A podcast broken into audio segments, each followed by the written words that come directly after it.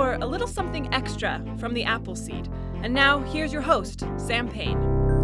It's such a pleasure to have you with us for a little something extra here in the podcast. Just about every day, we post a full hour long episode filled with stories for you and your family.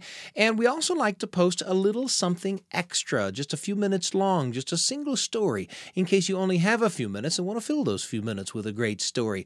And we've got one for you today. This is Glenda Bonin, who will tell you a story about thunder and lightning. Now, you may wonder what thunder and lightning might represent represent in this story? Well, lightning is the name of a baby goat, and thunder is the name of that goat's mother. Lightning was a challenging child, constantly running about and causing trouble, and would never listen to his mom. Gradually, she would yell louder and louder, following him around, trying to get him to behave. And with that setup, here's the story Thunder and Lightning, a tale of a couple of goats from the storyteller Glenda Bonin. Happy to bring them to you you here on the Appleseed. Some people don't know this, but it is said that thunder and lightning lived right here on Earth. They were part of a large goat herd that roamed a lovely verdant valley surrounded by tall mountains.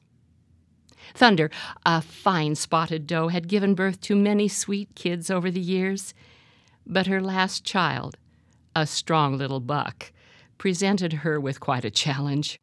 From the moment he stood upright on his sturdy little legs, her bright, quick boy caused trouble. She decided to call him Lightning, and all the other goats agreed this name suited him well. Lightning was headstrong, never seemed to be content, and he refused to follow the herd like all the other kids. It wasn't long before he was causing trouble all the time, not in the usual kid like curious play. No, no, no. He seemed to enjoy making every goat in the herd unhappy with his mischief. Oh, thunder, she was beside herself. Instead of enjoying quiet walks with the tribe, she had to follow Lightning wherever he went in an effort to keep him in line.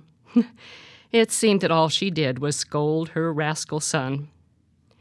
Her deep voice took on a dark, rumbling tone, causing all the other goats to stop in their tracks and pay attention. Everyone, that is, except Lightning.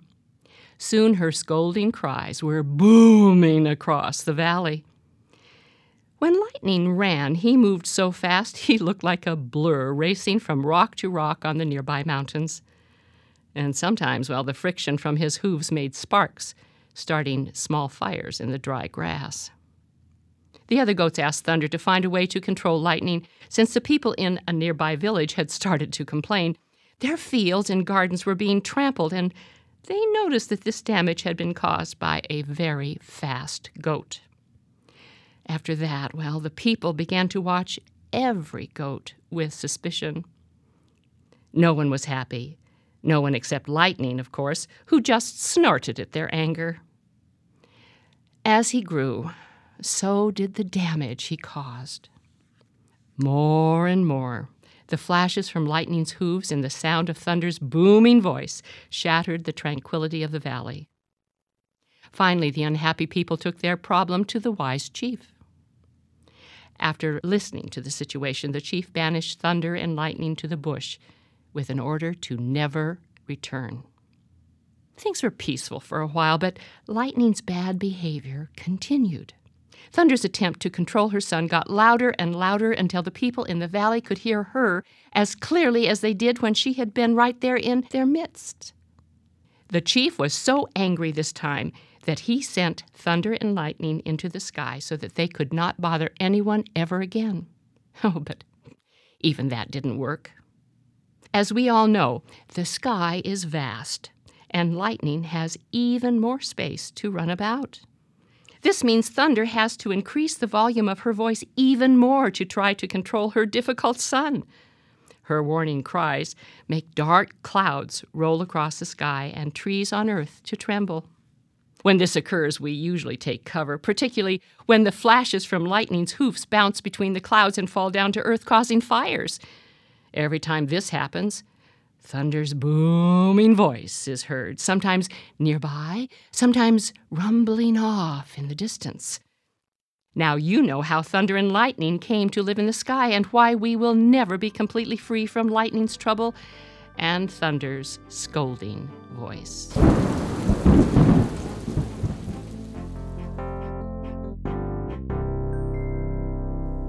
Glenda Bonin with a story called Thunder and Lightning here on the Appleseed. You know, you can find us online at byuradio.org slash Appleseed. That's where you'll find an archive filled with Appleseed episodes, which are themselves filled with stories for you to listen to anytime you like. You can take them with you on your mobile device, listen to them on your computer, and of course, you can find us on the radio at Sirius XM 143. Google the Appleseed podcast and subscribe for something new just about every day. And of course, we love to hear from you as well. You can find us by uh, sending us an email, theappleseed at byu.edu. The Appleseed, all one word, at byu.edu. We'd love to hear your story. And I'm Sam Payne, and I can't wait to be with you again on the Appleseed. Thanks for joining us for a little something extra from the Appleseed. Google the Appleseed podcast and subscribe for something new just about every day. The Appleseed with Sam Payne.